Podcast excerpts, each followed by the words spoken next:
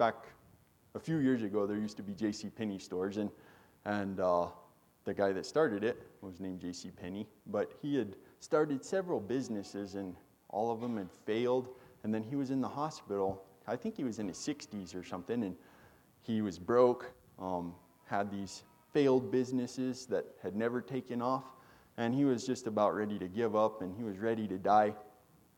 And there was this group of young people that came through the hospital singing that song. And it just kind of gave him the kick he needed to not give up entirely. And he got better and he went out and he started the J.C. Penney Company, which was successful for a long time. But, uh, anyways, I always think about that when I hear that song. Um, you're probably wondering why I have the energy drink. It's not to like give me a boost preaching. but you'll, you'll see what it's for later. But, anyways, uh, turn your Bible to Psalm chapter 63, and we're going to be based primarily here this evening.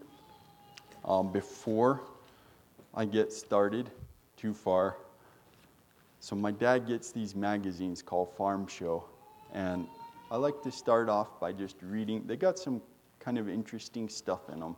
So it's it's primarily different like inventions and stuff that farmers or rednecks come up with and they send them in and send pictures and then they do a little write up about these little inventions and some of them are cool and some of them are stupid but but anyways what i do like though is whenever i see these magazines the first thing i look at is um, in the front of it it has liberty quotes and it also has some jokes. So but they have some pretty good liberty quotes a lot. And I'm going to read you a few of them.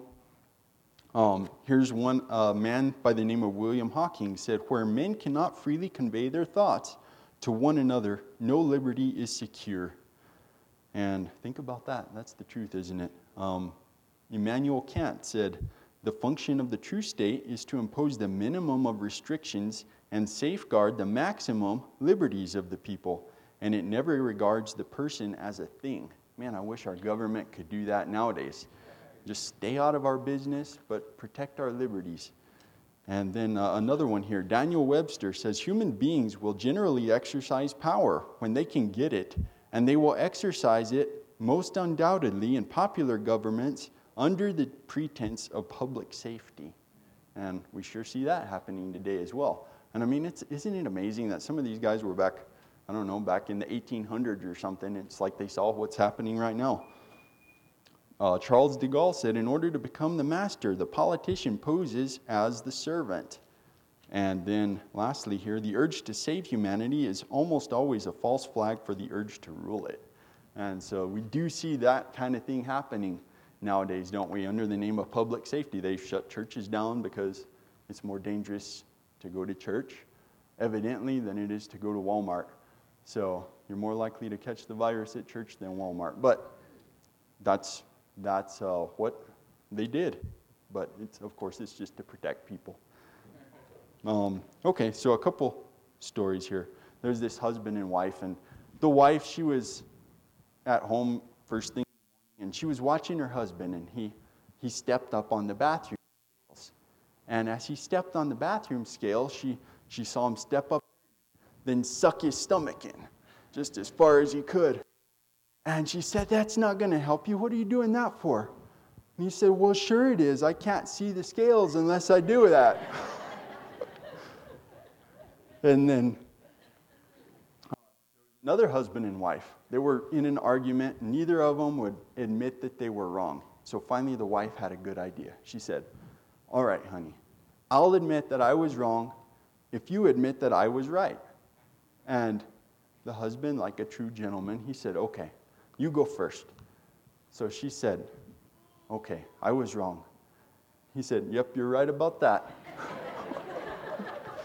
so, all right, now to get to the real thing, we're going to primarily be looking at the first two verses, but I want to read the whole chapter here. And so it says here Psalm chapter 63 O God, thou art my God. Early will I seek thee. My soul thirsteth for thee, my flesh longeth for thee, in a dry and thirsty land where no water is, to see thy power and thy glory, so as I have seen thee in the sanctuary.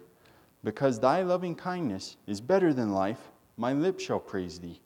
Thus will I bless thee while I live. I will lift up my hands in thy name.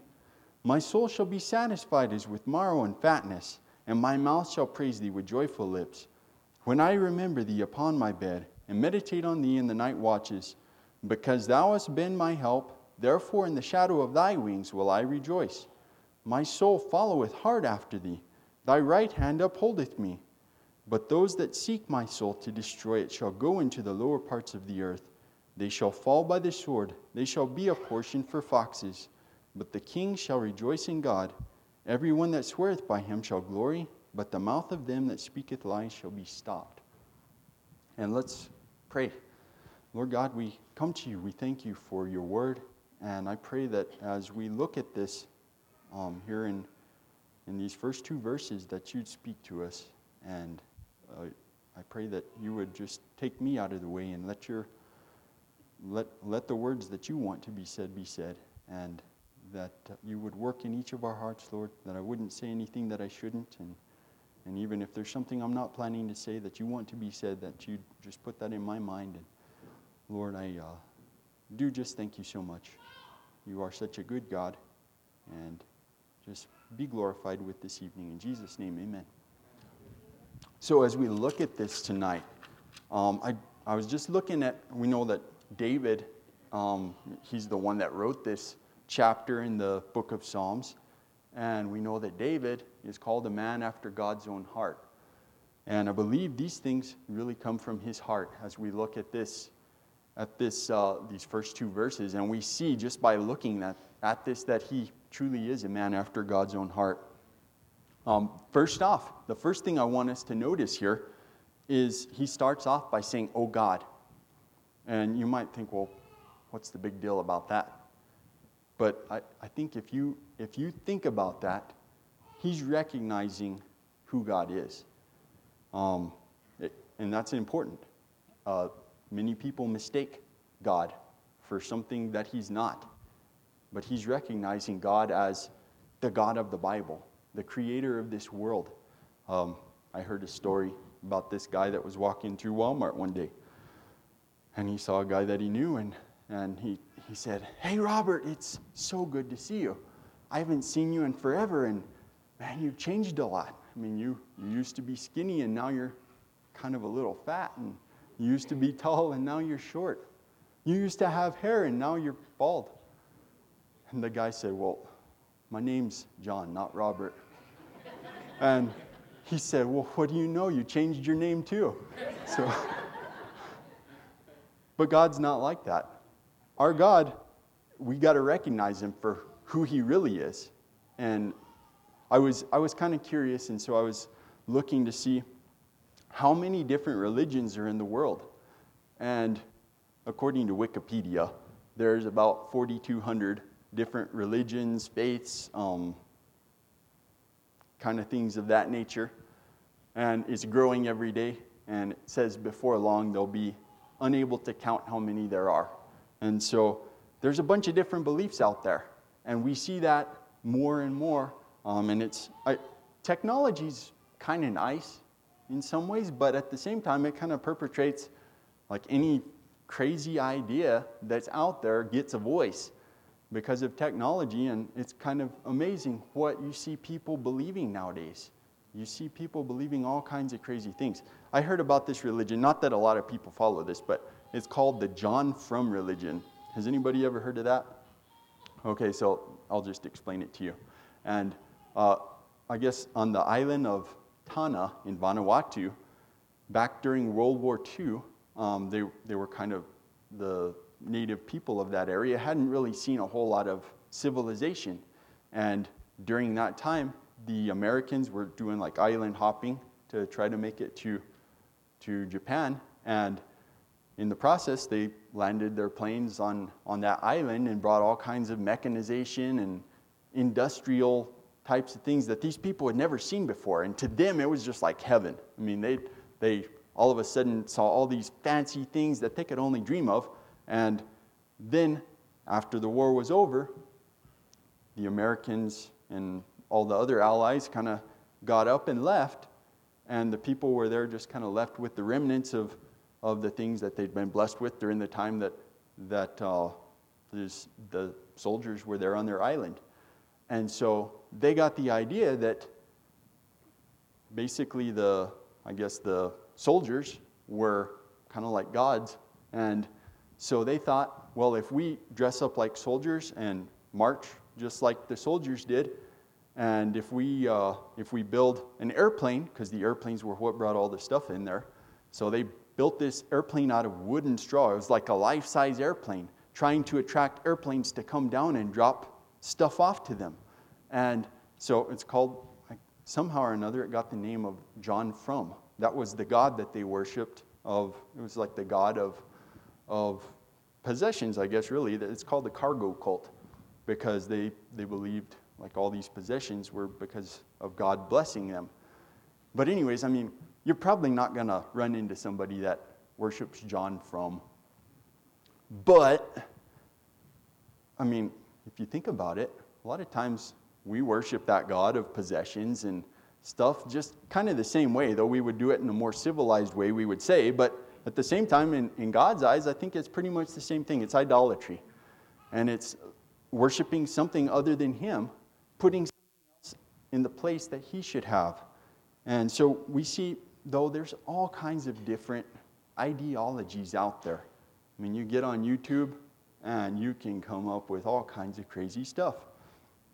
Um, so, I guess basically, all that to say that, that there is a lot of ideas out there about who God is. There's a lot of kind of mistaken identity of Him. A lot of people don't recognize who He really is. And many times it's easy for us to kind of put God in our little box and try to make Him who we want Him to be. And yet, David here, he says, Oh God, he's recognizing Him as the God of the Bible, the God that had been, I guess, passed down through the books of Moses and through the Old Testament books that were available at that time. He recognized who God was. Um, really, I believe he, uh, he recognized Jesus was the truth, even though Jesus was not, I guess, on earth at that point yet, but there's many prophecies that predicted Jesus Christ, and that's something for us to recognize too. In fact, Jesus in John chapter 14, verse 6, he said, I am the way, the truth, and the life. No man cometh to the Father but by me. So Jesus, right there, claimed to be the truth. And in claiming truth, that excludes everything else. He said, I am the way. No man cometh to the Father but by me. That excludes everything else. We live in a day where people want to have my truth, and people don't believe in absolute truth. I mean, you've probably heard people say before, I mean, we can't. There's no absolute truth. That's really easily shot down, though, because all you have to do is say, Are you absolutely sure that's the truth? And it pretty much excludes itself. That, that statement contradicts itself. There is absolute truth we have to be assured of that. And we can believe that that truth is found in God's Word. And we, we have to have a foundation to build upon. And you, you notice here, David didn't say, Oh Buddha, oh Allah, oh Muhammad, oh Vishnu or Brahma or whatever. He said, Oh God, thou art my God. And just something else to kind of throw out there. I mean, there's again, with people trying to put God in their box, I, I heard recently about kind of a move to feminize God and calling him instead of father, call him mother.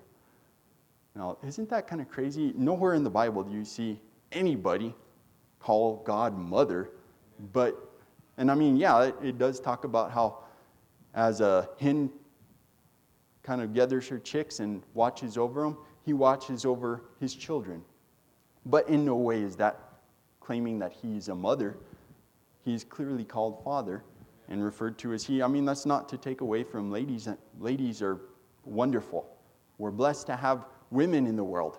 I mean, without women, of course, nobody would be here. But we're, we're blessed, and I guess at the same time, there is a very absolute truth that we see in God's word that He is he is our Father if we're His, if we're his child, if we're born again. He's always referred to as He, as Father. Um, I thought it was kind of not, it was kind of funny, but it was kind of sad too. I think it was this last legislative session. There's this representative that stood up to pray and he gave this immaculate prayer. And then, then actually at the end of it, he said, um, We're praying in the name of Brahma, the creator God, and which, which Brahma is a Hindu god. But he closed the prayer off with Amen and a woman. And I thought, man, that's ridiculous. That's stupid. But yet, I mean, he must not even know what amen means because it has absolutely nothing to do with gender. But yet, he thought he'd throw a woman in there as well. But I guess I'm just saying, there is truth. And David recognized what truth was. He recognized that truth is in God. And so he says, Oh God. That's the first part. Now, look at the next part. The next words he says, Thou art my God. Now, here we see that he personalizes God. And by personalizing, I don't mean that he takes God and puts him into his own box. I don't mean like personalizing, like you get a new truck and you want to put tires on it that only you have and put a lift on it to personalize it and make everybody know that that's your truck. That's not what God is supposed to be. He is the same yesterday, today, and forever. But by personalizing him, I mean making him your personal God, making a personal decision that He is your God, not just something that you know about. Um, it's, it's easy to know all about God and yet to not know Him personally. Um, same thing with like a person. We, many times, especially with technology, again, you see these people on TV, these movie stars or whatever, these sports stars, and I'm, i know there's a lot of people that follow sports, and they'll, they'll get all these statistics about their favorite player. They know exactly how tall he is, how much he weighs, how many points he made the last game. Um, they know all these things about him. They know his wife's name and his kids' names and all that kind of stuff. Maybe not quite that far, but I mean, they know all these details about the person, yet they've never met that person personally. They don't know a thing about what the person's actually like because they don't, they don't know them on a personal level. They just know about them. And many times we're that way with God. Many people get the idea that they know God because they know about Him. They maybe know some of the things the Bible says about Him, but they've never actually come to Him in repentance and faith and recognized that they were sinners on the road to hell, put their faith and trust in Him, and made Him the Lord of their life. And so, uh, I mean, in James chapter 19, um, it, it makes this statement Thou believest that there is one God, thou doest well. The devils also believe and tremble. It's kind of like, I mean, I think he's being a little sarcastic there. He says, You believe there's one God? Well, good for you. So does the devil, and he's going to hell. Just knowing about God doesn't save us. Knowing him on a personal level is what saves a person. Being born again, like Jesus said, um, he was talking about that to Nicodemus in John chapter 3. Nicodemus, he came to Jesus and said, What must I do to, to go to heaven? And Jesus said, You must be born again. That's, that's like, well, being born again is having a new life brought about there. And that's a spiritual life by Jesus. And so you've probably heard the statement that God doesn't have grandchildren, only children. And basically, what that states is that we can't piggyback to heaven on our parents' back, off of our parents' relationship, off of a friend's relationship, off of a pastor's relationship with God. It has to be our own personal relationship. We're not going to get to heaven because of somebody else. We get to heaven because of our own personal decision to trust Jesus Christ, to make him our God personally. Amen. And so, we see there is that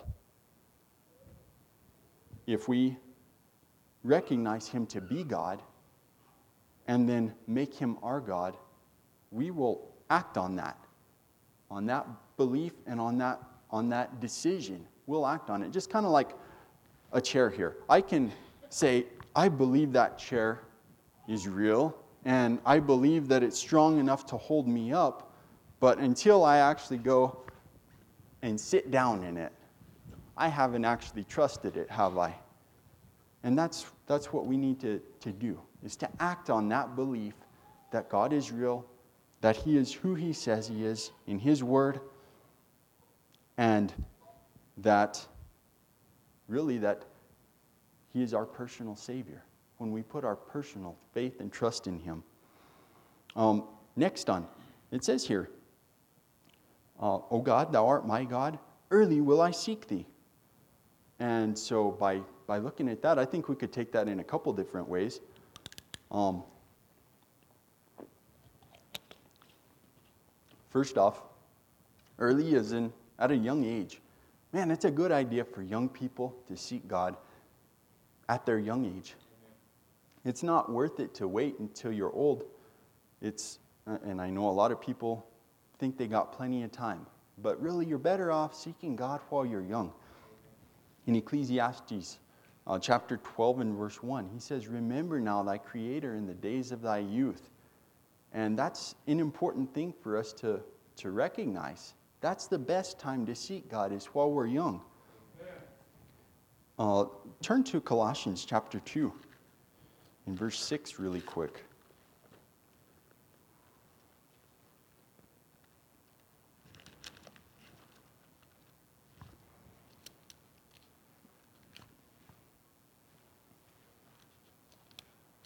And we see here, it says, As ye have therefore received Christ Jesus the Lord, so walk ye in him, rooted and built up in him, established in the faith as ye have been taught, abounding therein with thanksgiving. So I believe it's important to get rooted in Christ, get into his word, get, get established, and be just like it talks about in Psalm chapter 1. Be like a tree that's planted by the rivers of water. And a tree that's planted by the rivers of water can grow deep roots and it can it can survive even in difficult times because it's got those deep roots that just sucks the water up whenever it's dry on top. So he says here, rooted and built up with him, established in the faith. So that's what we need to be as young people. Get rooted in Christ. Seek him early, at a young age. Look at the next verse. In verse 8, it says, Beware lest any man spoil you through philosophy and vain deceit, after the tradition of men after the rudiments of the world and not after Christ. And I think we could kind of look at that in regards to some of the things we just talked about there. Is there are so many different philosophies and vain deceits out there that will spoil us. We need to get rooted in God's word and just make up our mind. I, this is what I believe, and nothing's going to sway me from that because I've already studied it out. And let me just say, too, that following Christ it's not just a matter of faith only. There's plenty of evidence that God's word is the truth. And the world tries to cover that up, they try to discount it. But there is so much scientific evidence that points to God's word being accurate. We don't have to have blind faith. It's not a matter of there's science in the classroom and faith at church. That's not what it is. I mean, there's plenty of science in God's Word. And archaeology and geology, astronomy, so many of these different scientific fields, biology. I mean, biology, people can't even figure out what a guy and a girl is nowadays. So God's Word's pretty plain about that. But last I heard, I don't know how many genders there are, like 57 or something like that. It might be more now. But, but science backs God's Word and so, like I said, beware lest any man spoil you, you through philosophy and vain deceit, after, after the rudiments of the world, not after Christ. Um, get, it, get it solid in your mind and in your heart what you believe. Be rooted in God's word. So he says back in Psalm 63 Early will I seek thee. And I think that also means we, we ought to seek God first thing. And we ought to seek him first thing in the day. We ought to seek him first thing in in our life and decisions that we make. He shouldn't be one of those things that, like, if all else fails, read the directions. I, I guess I'm kind of like that sometimes. Like, if I get some item in a box from Walmart or someplace, I do generally just like bust everything out of the box and start putting it together. And most of the time I do okay, but sometimes I do have to go dig back through the trash can and find the directions that I threw away. But God shouldn't be like that. He should be the one we go to first when we make a decision. Uh, Proverbs chapter 3, verse 5 and 6 says, Trust in the Lord with all thine heart, and lean not to thine own understanding. In all thy ways acknowledge him, direct thy paths, and that should be our heart. To trust him with all our heart, and not to lean to our own understanding. I mean, we get ideas a lot of times about what we think is right. We got to seek God first, though, before we make our mind up that we're going to do something without seeking His guidance with that. So early will I seek thee. We should seek Him first thing. And then, next up, he says here, My flesh longeth for thee in a dry and thirsty land where no water is. And so I was thinking about this. You've probably been thirsty before, right? Maybe out in the desert or working hard, sweating, and you just, your mouth is parched and you feel like you're going to die if you don't get some water. And it's not a good feeling. I, I hate the way that feels whenever I'm thirsty and don't have water available. But I was thinking about it um, when we'd done the men's camp out up to uh, Truchas Peak there. I guess we didn't go quite all the way to the top, but we hiked quite a ways up there and went over the top of the, the peak there and down to the lakes on the other side. But that's a workout especially when you're carrying a backpack full of a bunch of food and, and pots and pans and everything to cook and, and all that good stuff. But it's a workout, and you're going up there and it wears you out. But I was thinking about it, and as we would hike up there, every now and then you'd see water just coming out of the rocks, just a spring right out of the side of the, the hills there. And I have to say, I think that is the best tasting water that I have ever had. You go and fill your bottle up with that stuff, and I know you're probably supposed to filter it and all that kind of good stuff, but I mean, I don't know. I think it's probably safe because it's coming right out of the mountain. But you go and drink that stuff, and there's something about that stuff that's much more energizing than this bottle of water that's been stagnant for the last year or two. That stuff is I mean, it's refreshing and it invigorates you and it gives you that energy that you need to take the next step and make it the rest of the way. But, you know, I, I was thinking about it, and sometimes people develop a taste for the wrong stuff. And instead of thirsting for the water, they get the thirst for the energy drink.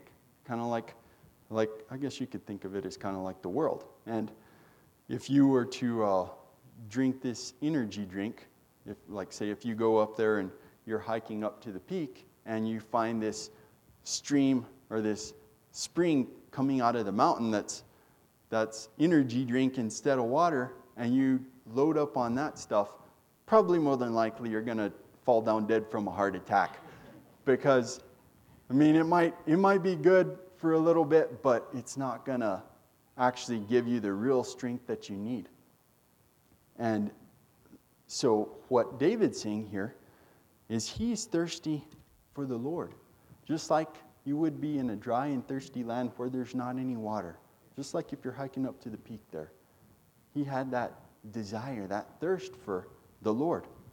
And really, the Lord is the only one that can fill that. Uh, in John chapter 4, Jesus was talking to that Samaritan woman at the well. And what did he tell her? He said, I am the living water. And if you come to me, you'll never thirst again. He's the one that we need to be filling up on, not the energy drink of the world that maybe gives us that, that brief kick, but then drops us like a bucket of rocks. We need to load up on the living water of Jesus Christ. And He's the one that will bring us fulfillment, that will invigorate us to keep going, that will give us the quality of life that we want. And I'm not talking about like physically with blessings and all that kind of stuff, but I'm talking about having a, a close, deep spiritual relationship with Him. Really, without that, we can't succeed in other aspects of our life. That's on the deepest level. So we see there, he says he's thirsting for the Lord. And then to wrap it up, look at verse 2. He says, To see thy power and thy glory so as I have seen thee in the sanctuary. So, first off, he recognizes God for who he is, and then he makes God personal. he recognizes Jesus Christ as the way, the truth, and the life, and makes him his personal God, accepts him as his Lord and Savior. And then he seeks for God early, he thirsts for him. And that enables this next part. He says, To see thy power and thy glory. And I, I don't know about girls, but I know about guys. We like to see power. We like trucks that have the power to burn out on the, on the street. We like to rev those trucks up. We like to we like to see things explode. I mean, what guy doesn't like to see things explode or, or to shoot a big gun that knocks you off your feet? There's just something cool about that, isn't there? And to see power. But we should also want to see God's power. Do we have a desire to see God's power? Do we? Do we see God's power? And it says here, um, to see thy power and thy glory. And maybe the glory is kind of directed towards the women. They like, they like glory, don't they? And, but to see God's power glory. And then I was noticing this. It says, So as I have seen in the sanctuary. And we should be seeing God's power in church. That's the sanctuary was where David would go to have church, and he saw God's power in action there. He saw people being saved, and he saw people's lives changed at church. But I was noticing also, he says, to see thy power and thy glory, so as I have seen, in the, seen thee in the sanctuary. It's not supposed to be something that's just stuck in church. It's supposed to be something that spreads outside of church as well. And that's something for us to think about. We need to see God's power in our church, and we also need to see his power in our everyday lives. And I truly believe that if we look at this, recognize God for who He is, make Him our personal God, make Him the Lord of our life, not just, I mean, really, I think making Him our Lord is even another step besides just trusting Him to be our Savior, but making Him the Lord, that's like our boss. And then seeking Him and thirsting for Him, and we'll see God's power. Um, like Jesus said in, in the Beatitudes, He said, Blessed are they that hunger and thirst after righteousness, for they shall be filled. And when we thirst for Him, that's when He's going to fill us. That's when He's going to show Himself real and strong. And so I just want to wrap up with that. Think about that. Are we practicing this in our own life? Are we seeing God for who He really is? Have we made Him personal? Are we seeking Him? And are we thirsting for Him? Let's pray. Lord God, we come to you. We thank